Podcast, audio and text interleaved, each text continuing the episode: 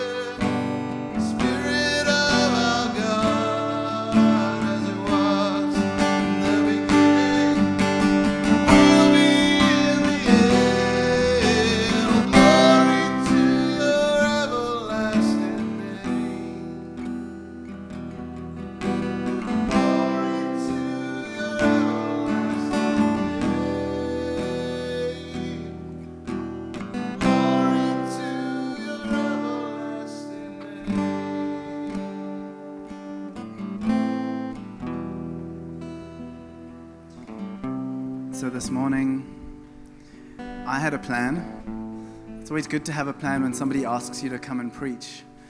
But it's quite common for me in my personal walk with Jesus that whenever I'm asked to preach, I never get to the pulpit. Normally on my face somewhere, or, or something happens and the Spirit breaks in. And it, and it happened this morning again. And I just don't want to miss that. But it happened in the prayer meeting outside. And then Albert and the team start singing, and it happened again. And then the prophetic words came, and, and nobody, I don't think any, unless Ryan's been running around like a crazy person telling everybody my scriptures, nobody here knows what, what God asked me to preach about this morning. He shook his head, so I believe you. I believe you. but I felt God say to me, This morning, I want to do a prophetic celebration of the new covenant that we get to see God face to face. And they didn't know that. And um, yeah. So before I get into that, and I'm not going to start my timer yet because I felt something for you guys that I just wanted to speak over you prophetically quickly. Um, and I felt God saying, we, we arrived a bit early. We didn't know how long it was going to take us. There's that notorious right turn off just after Somerset West that you have to wait for the arrow forever. So we didn't know. So we arrived early and we got here and we, we drove down. We were sitting at the beach and, um, and there were all these people running up and down on the beach. And I didn't know why they were running up and down on the beach because that's not what we're like in Milnerton. In Milnerton, we sleep in. And, um, and then in the prayer meeting, somebody said there's no wind today. I think it was even Kate also mentioned as well. And I was like, okay, so that's why everybody's up. Because like this is a rare day apparently. So first of all, thank you everybody for coming here and not there. Uh, and then when we were in the prayer meeting, we were standing outside and there were all these ladies running up and down the hill. I was like, that's, that's amazing. That's such dedication. And then God said to me now during worship, He said, This here, where you guys are, this is the center of freedom. And the people running on the beach, and the people running up and down the hill, and the people doing their motorbike rides are stuck in religion. They're stuck in something that they're doing because it's the right thing to do. But I felt like Jesus saying, You're not here because it's the right thing to do. You're here because this is freedom. And as we drove in, we, we, I don't know if this was the right way to go. It's the way Google took us. But we almost drove to Hermanus. And then at the last minute, we took like a right turn. Um, my son was watching the, the, the Google Maps and he's like, You're going to pull a U turn. I'm like, I hope not. It's quite a narrow road. But anyway, we took- pulled the right turn. We came down the hill and went past the harbor. And I felt like God saying to me, The reason that this is freedom is because when the storms come, and they will come, when the chaos is circling around you like a hurricane, you don't move because you're anchored. And I didn't know about the prophetic words, but you're anchored to a rock. And there's a passage in Hebrews that talks about Jesus as our anchor. And I felt like God wanted to speak that over you. So, for anybody here that is feeling weighed down by the expectation of God or religion or anything like that, today, God speaks freedom over you. Because we're not here for burdens, we're here for freedom. And that freedom is that when the rest of the world is in chaos, you stay in the same place. You stay where Jesus is. And that's where he's got you. So that was a freebie. That was not in my that was in my other notes. but let me let me get into what I felt God wanted to share this morning. And for those that are taking notes, and notes are a good thing. Um, I, I, I didn't know what to call it, but what I've called it is the veil is gone. You might want to call it the tent is gone or the veil is gone. And in Milnerton, as an eldership team and with the congregation as well, we've been talking recently about gazing upon Jesus. It's been a theme for us. And when I first kind of heard the phrase, we're going to spend this year gazing upon Jesus, it didn't sit well with me. There was something in me of like, no, that, that sounds very brief and very shallow. So I went and Googled what gazing means. And it didn't mean at all what I thought it meant. And so the, the definition of gazing is to look steadily and intently, especially in admiration or thought. And so I was like, okay, so then, but I was thinking of the word glimpse or glance. But, but the Spirit has been saying to us, I want you to gaze upon God. I want you to spend time in His presence, just sitting there. You don't have to do anything. You know, you read about all the heroes of the faith in the Bible. I mean, if I, I went and looked at, we were talking about what do elders do recently, and I went and read up. And between Pentecost and the appointment of the deacons, all I could find was Peter preached once, then a bunch of people got beaten up, then Peter preached again, then a bunch of people got beaten up, and then the deacons were appointed. I'm not sure I still want to be an elder. but they weren't, it wasn't that, it wasn't in the doing. And then they said to the church, they said, appoint other people because we just want to be with Jesus.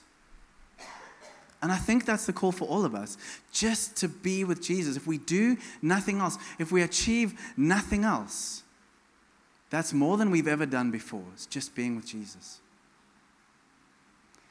And uh, so we can put up the first scripture, and that's out of the Psalms. So it's Psalm 16 11. And this is one of my favorite Psalms, but it, there's a point where it says, You make known to me the singular path of life. There's only one way. Jesus said that. I am the way. You make known to me the path of life, and in your presence there is fullness of joy. There's another scripture I had, but we're not going to use it this morning. But it, it talks about Paul being in jail, worshiping like we were just worshiping. And that's pretty challenging for me. Because it's easy to do it on a Sunday morning when you're surrounded by people who think like you, who act like you, who shout and jump up and down like you. I know this because whenever I go to a wedding, those same people stand like this because they're surrounded by people that aren't doing that. It's easy to do it when you're amongst your people, but, but Paul was able to do it alone in jail. It says at midnight, which means it was pitch dark because they didn't have lights back then. But in that moment, it didn't matter what was going on around him because he was with his anchor. And so he had joy. And that is why soon after that, the jailer comes in and says, What's going on? And the jailer and his whole family get saved. Why?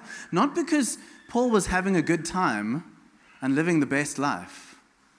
He wasn't running up and down on the beach or running the hills or doing a breakfast ride. No, he was with his Savior. And that's what we're called to be. And so this morning, like I said, we want to talk about the veil. I said the veil is gone. And so we can put up we can put up the zoomed out picture first. I never use photos. This is kind of fun for me, or pictures. So if you've never seen this before, that's okay. But this is an illustration, because you know Moses didn't have a, a camera on his phone. Um,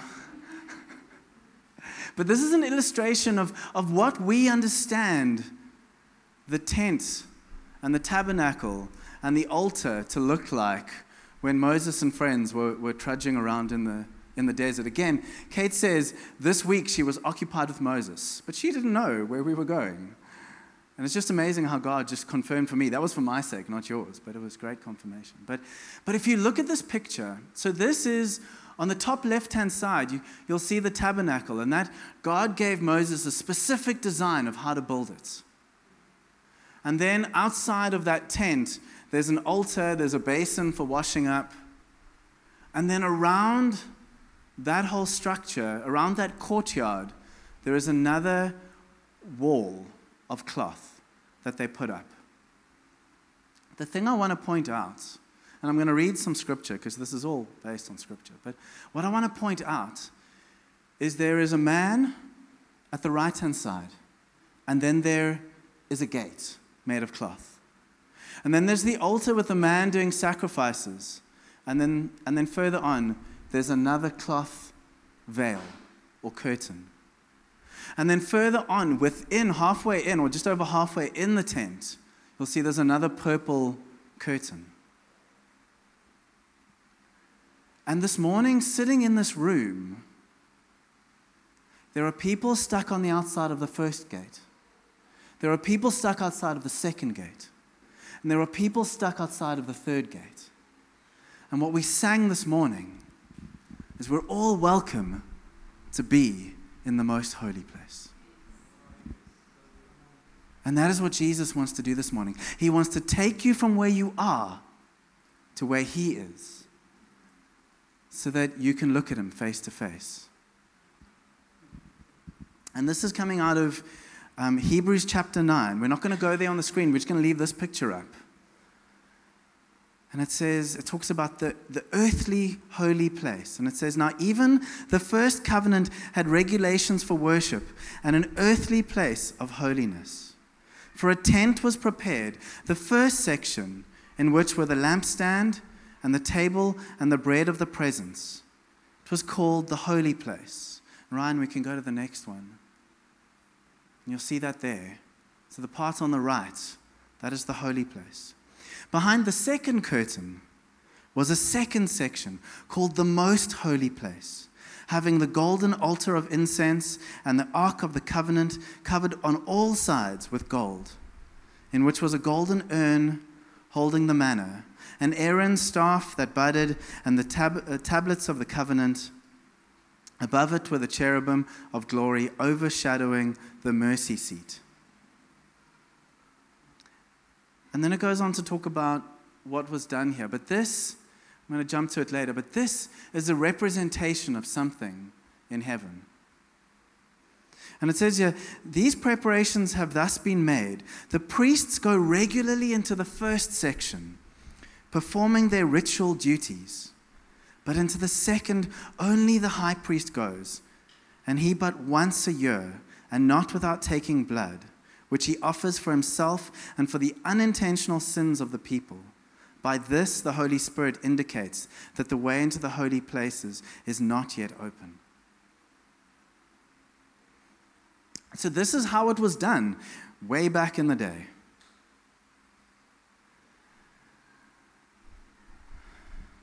But then it talks about, I'm going further on in Hebrews, this is all in Hebrews chapter 9. But then it goes further on in Hebrews chapter 9 and it says this. And now it's talking about Jesus. So, first it talks about what was happening. And, and before, if you read Hebrews, before we get to chapter 9, the writer of Hebrews takes a lot of time to explain over and over that Jesus was that high priest. And then he talks about, and he references his tent, and he talks about the high priest going into the most holy place. And then he says this of Jesus. For Jesus did not enter into a holy place made with human hands, which was only a copy of the true one in heaven. He entered into heaven itself to appear now before God on our behalf. That's where he is right now. We get, we get confused as humans because, you know, we wonder, like, where is Jesus and what's he doing? He is there with the Father. Why is he there? He's petitioning for you. He's petitioning for what you did yesterday. He's petitioning for what you're doing right now. And he's petitioning for what you're going to do tomorrow. Because God knows everything. That's why his sacrifice is sufficient. It wasn't was sufficient, it is sufficient.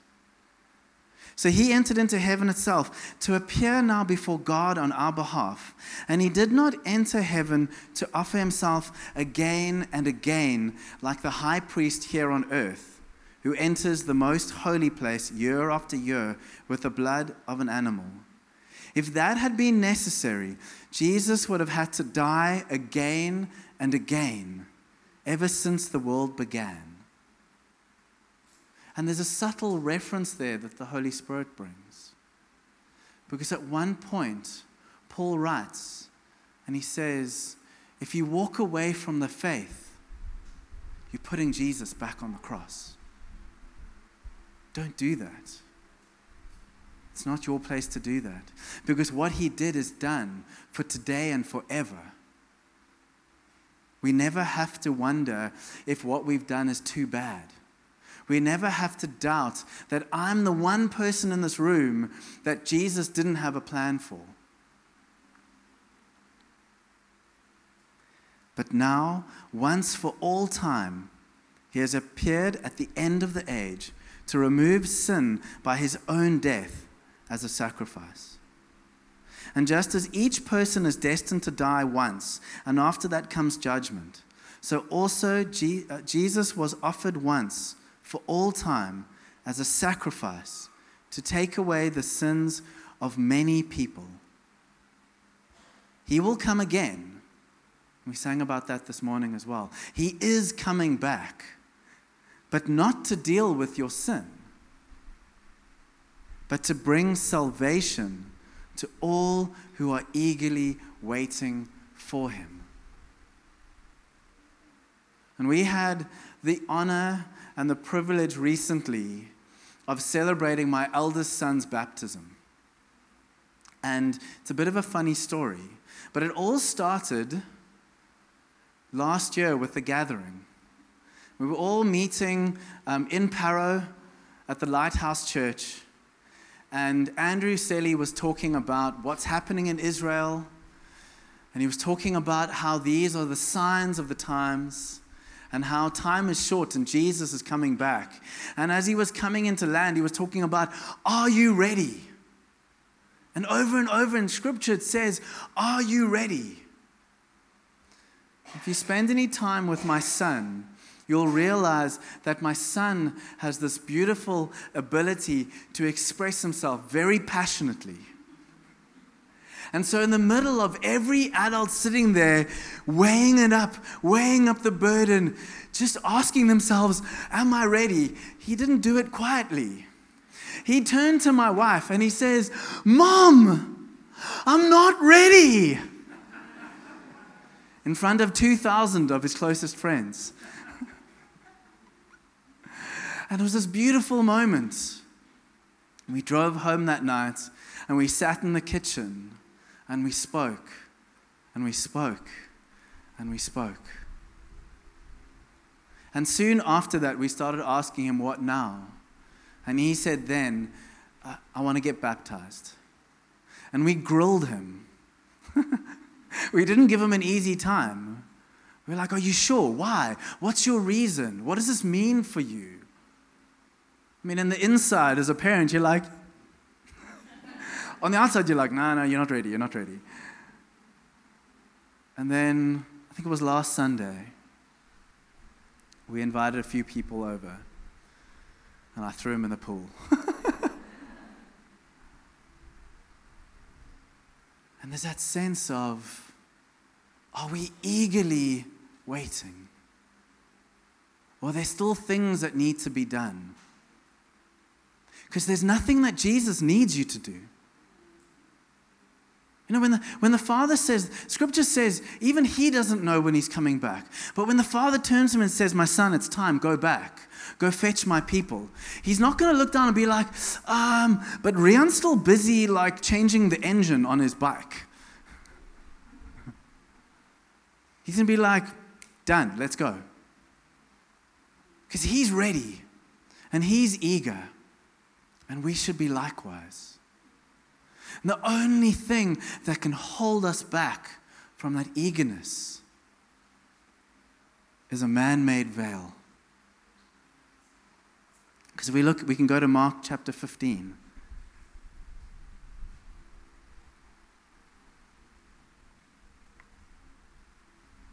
This is talking about Jesus. And this is talking about when Jesus had when Jesus sacrificed himself. Because remember, it wasn't Satan's plan that he went to the cross. It wasn't the, the leader's plan or the people's plan or the Romans' plan. It was God's plan that he would go to the cross. And as he surrendered himself to the Father, it says in Mark chapter 15, verse 38 and the curtain of the temple was torn in two not as a man would tear from the bottom up, but as God would tear from the top down. Forever. When Jesus said, It is finished, he wasn't just talking about the cross, he was talking about the veil. It's gone, it's over. But we, in our insecurities, we go back. We dig through the rubble. We go and find the veil. We go and find the curtain. We get out our sewing kit and we sew it closed again. Because Jesus, you're holy. What did Peter say? I can't be with you. I'll go. He didn't say, get out of my boat because they were in the middle of the ocean or, or the lake or whatever. But he's like, when we get back, get off and leave me alone. I'm not worthy. And Jesus' response was, I know. But come with me anyway. I'm going to make you fisher of men. So if you're sitting here this morning and you're like, but I've done stuff, I'm doing stuff even today, I'm disqualified. You're not. Not by Jesus, not by Satan. Only you can do that. Because the Bible says only you can take yourself out of God's hand. He has a plan for every single one of you. And you can choose it because the, the veil is gone. It's cool.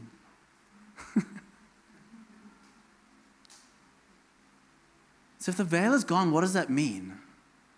And this is why I loved worship this morning, because it was just this prophetic expression of what was about to happen up on the other screen. So we can jump to Hebrews chapter 10, verse 19. This is what happens now. Am I in the wrong place? Sorry, 19. 19 to 25. Did I not? got it written in bold next to it, key scripture. My bad. so let's put that one up. Hebrews 10 19 to 25. So we will all be tested in the Lord, even you, Ryan.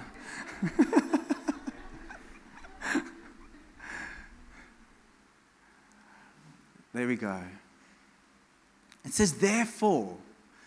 So, something, if you've met Dion Dalport, he's one of my, he's one of my people that I look up to. Um, he's an elder in, in Sea Point congregation now, but, but he taught me how to read my Bible properly. So I'll give you a quick lesson out of the Bible. It's basic English.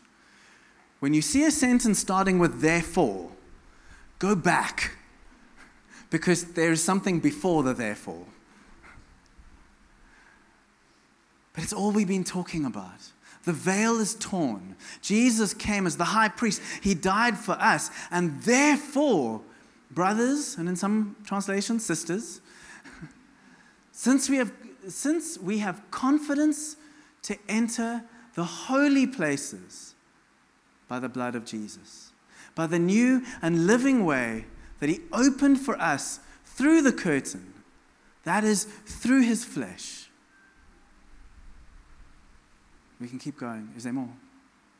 Otherwise, I can read it. Um, and since we have a great priest over the house of God, let us draw near with a true heart, in full assurance of faith, with our hearts sprinkled clean from an evil conscience, and our bodies washed with pure water.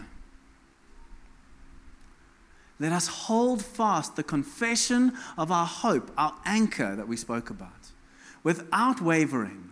For he who promised is faithful. And let us consider how to stir one another to love and good works, not neglecting to meet together, as is the habit of some, but encouraging one another, and all the more as we see the day of Jesus' return drawing near. Have you ever had that thought? If I was stuck on a desert island, anybody in a corporate job, you've been asked this a million times, you're stuck on a desert island, what five things do you take with you? But a slightly different question. You're stuck on a desert island, what five scriptures do you take with you? What fuels you? What gets you excited? How's about this one? Therefore, brothers, since we have confidence, and I added this, to boldly enter.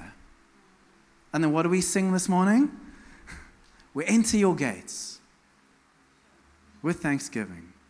Wasn't planned. I'm looking for the shake of the heads because you guys don't know me. So when I say it's not planned, it's not planned. Believe him. this is what it is to be a Christian. There's no rule, there's minimal structure, there's just Jesus. And then in His grace, He says there, do not forsake the gathering of the saints. That's not because it's a religion. That's because if you're anything like me, I suck on my own. Much better together. And God built us. He knows what we're like on our own. So He wants to meet us one on one, but He wants to be together with us. We're designed to be together. We will spend eternity together. We don't all get our own cloud. We'll be together. And so, in landing, that is the freedom that Jesus is offering. The freedom of relationship, the freedom of love, not conditional on how you do life, but conditional on how He did life and did death on your behalf. And once you do that, as you're entering, like any good friendship, as you spend time with Him, the more time you spend with Him, the more you're going to be like Him. He won't leave you where you are, He'll bring you to where He is.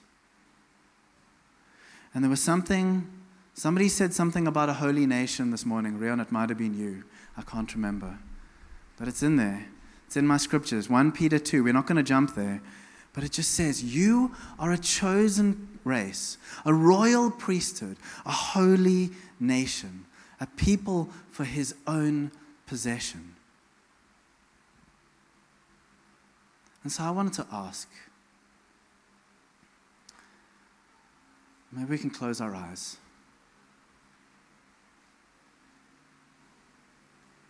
And I don't know, Rion, you must say where you want to go to from here, but you're good. But I wanted to start with that picture that we had in the beginning. And it was that picture of the tabernacle, of the courtyard, and of the man standing on the outside. I want to ask this morning, it's with eyes closed, and the eyes are closed for your sake. But I'm, I'm looking and I'm asking. And I did see there were a few visitors this morning. But I have no idea where any of you are. But, but God does. And so I wanted to ask if, if you are here this morning and you've got that sense of, I'm on the outside looking in. I'm tired of being on the outside looking in. It's lonely on the outside looking in. And I've come here this morning and I maybe you didn't even know why you came here this morning. But while I was here, there's something in my heart that is offering me something different. And maybe you've come here this morning with a friend or a family member. Maybe you came here reluctantly or because you just were tired of being asked, so you just did it. But you're sitting here and you're suddenly realizing my life isn't where it should be. I'm on the outside and I don't have to be. If that's you this morning, and you want to put up, you want to just say, Here I am, God. Don't know, maybe you don't know him, maybe you knew him before. You're saying, God, I need relationship. I need something that's missing in my life right now. And God is reaching out his hand, he's faithful to do. He's saying, Will you reach out your hand to me? And if that's you this morning, if you, if you aren't currently in a relationship with Jesus, but you want to be, maybe you're scared, but there's something in you that says, I, I want to be. Will you put up your hand for me to see? It's a way of just putting up your hand to Jesus to say, I'm here, as he reaches out his hand to you. I don't want to rush it. Is there anybody here this morning?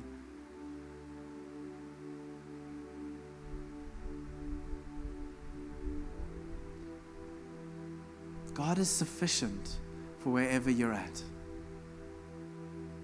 You don't need to bring anything. You don't need to do anything. You just have to be with Him. Is there anyone?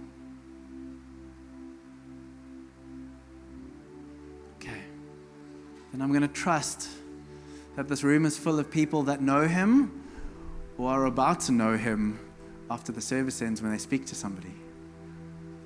But I want to ask another group. And there's two groups here that I want to speak to. You're in relationship with God. You love Jesus. But this morning, something's been on your heart. And you've suddenly realized that your version of Christianity is dependent on you doing the right thing and working it out yourself. And you're growing tired of constantly having to do the right thing to make God happy. That's the first group. That you're just feeling in your own strength and you're tired of working in your own strength. And then there's a second group. And this is the group that's made it into the most holy. But like it said in scripture, where the, where the high priest had to go in every year with a new sacrifice. And then scripture said, But I've done it for you. Jesus has done it for you. You don't have to go in with the perfect sacrifice anymore. And there are people here this morning, and you're stuck in pressure. You're stuck in the sense that I'm being watched. And if I don't always have the perfect reaction, if I don't always do the perfect thing, I'm going to be cut off. I'm going to be disavowed and let go. And I want to ask if that's you this morning, either of those, you, you're weary and you're tired of, of fighting for, for good works, or you just feel like your next wrong step is your last. If that's you, can you stand with me? Thank you. Thank you. Don't be shy. This is the step to freedom. This is what freedom looks like. You see, the Bible says in 1 John 1 if you have fellowship with Him, you're in the lights. And that's what this is. This is an opportunity to be with Him in perfect light. So I want to ask again is there anybody else that wants to respond to Jesus?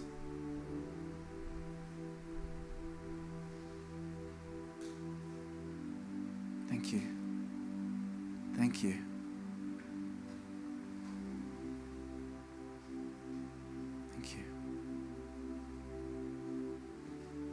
Can we all pray together? You can stay standing. This is your this is your moment with God. We're not going to lay on hands or anything because this is you and God. But let's all keep our eyes closed. You can all pray after me. Thank you, Father, that you love me, that you sent your Son to die for me so that I could gaze upon you.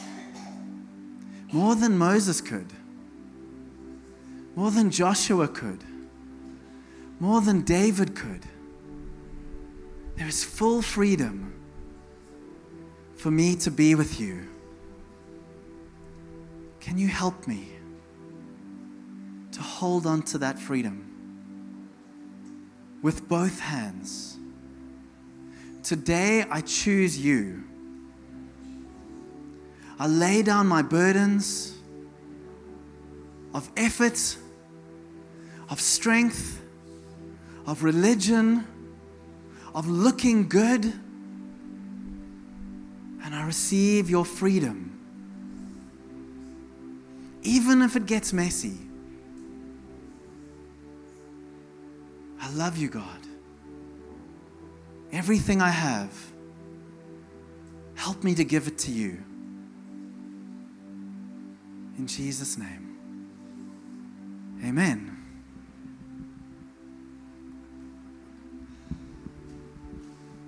Thank you, Ian.